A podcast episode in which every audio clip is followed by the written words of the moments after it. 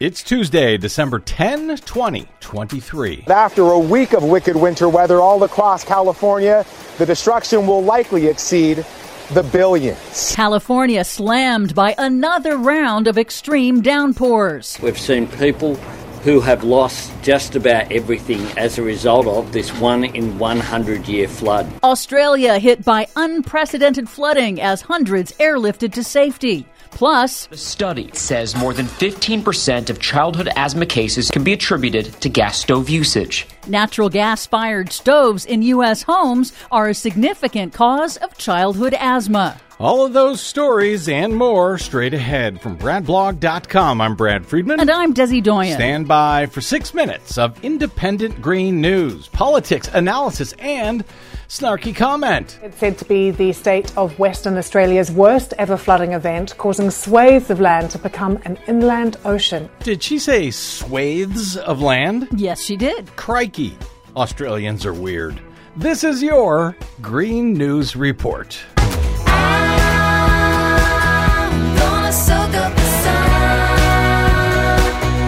Okay, Desi Doyen, for all of the years that I have lived in California, now over two decades, I have never seen rain like we have seen over the past 24 hours here in Southern California. Yep. Evacuations are underway in parts of California, which is being inundated by another round of major atmospheric river storms in what the National Weather Service warns is, quote, a relentless parade of cyclones from the Pacific Ocean, bringing torrential rain, flash floods, and mudslides to the West Coast. Mm. President Biden signed an emergency declaration for 12 California counties to help with storm response and recovery. On Monday, in parts of central California, eight inches of rain fell in just 12 hours, prompting the evacuation of the entire town of Montecito near Santa Barbara on the fifth anniversary of the deadly mudslides that killed 23 people. In Sacramento, the state's capital, more than half a million customers lost power over the weekend from the storm's hurricane force wind gusts. Mm. At least 14 deaths are attributed to the storms as we go to air. More intense rain is forecast forecast for several more days. The dramatic swings between extreme drought and extreme rains are in line with climate scientists' predictions for man made global warming, although the rain is helping to refill California's reservoirs. Yeah, I thought we were in a drought that hadn't been seen in hundreds of years in California. I guess that's over. No, sadly, it's not. Oh. It's going to take years of this to recover. I don't think we'll make it through years of this.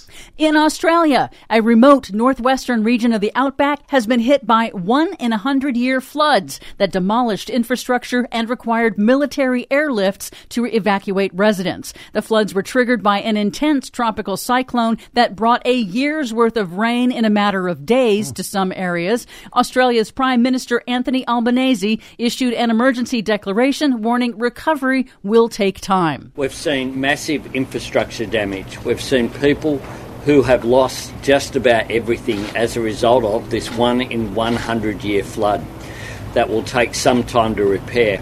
This is unprecedented. There's a lot of unprecedented weather all of a sudden all across the globe, ain't there?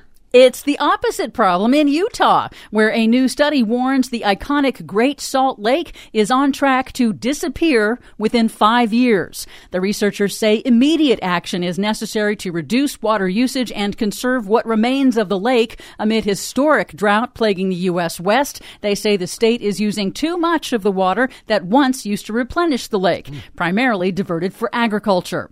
In other news, the Consumer Product Safety Commission is weighing whether to set new standards on indoor air pollution from natural gas fired stoves. That's in the wake of a new study linking natural gas fired stoves to much higher rates of childhood asthma. The research found one in eight cases of childhood asthma in the U.S. can be attributed to kids living in houses with gas stoves. That is 650,000 children. The study confirms previous research finding gas stoves emit toxic chemicals and carcinogens equal to living in a house with secondhand cigarette smoke, even when the appliances are turned off. And we're just talking about regular kitchen stoves here, right? Yep. Electric stoves are better. Yes. Mother Jones magazine recently reported that the natural gas lobby is using shady PR tactics to protect its profits and block cities from phasing out natural gas in new buildings. How unlike them. And finally, some important good news. Efforts to repair the ozone layer in the atmosphere are succeeding, according to a new United Nations study. The ozone layer protects all life on Earth from the sun's radiation, so it is kind of important.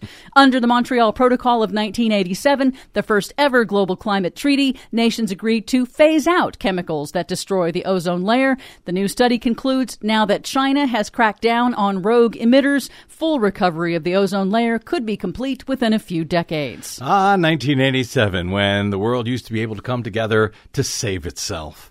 For much more on all of these stories and the ones we couldn't get to today, check out our website at greennews.bradblog.com. I'm Brad Friedman. And I'm Desi Doyen. And this has been your Green News Report. Seems it never rains in Southern California.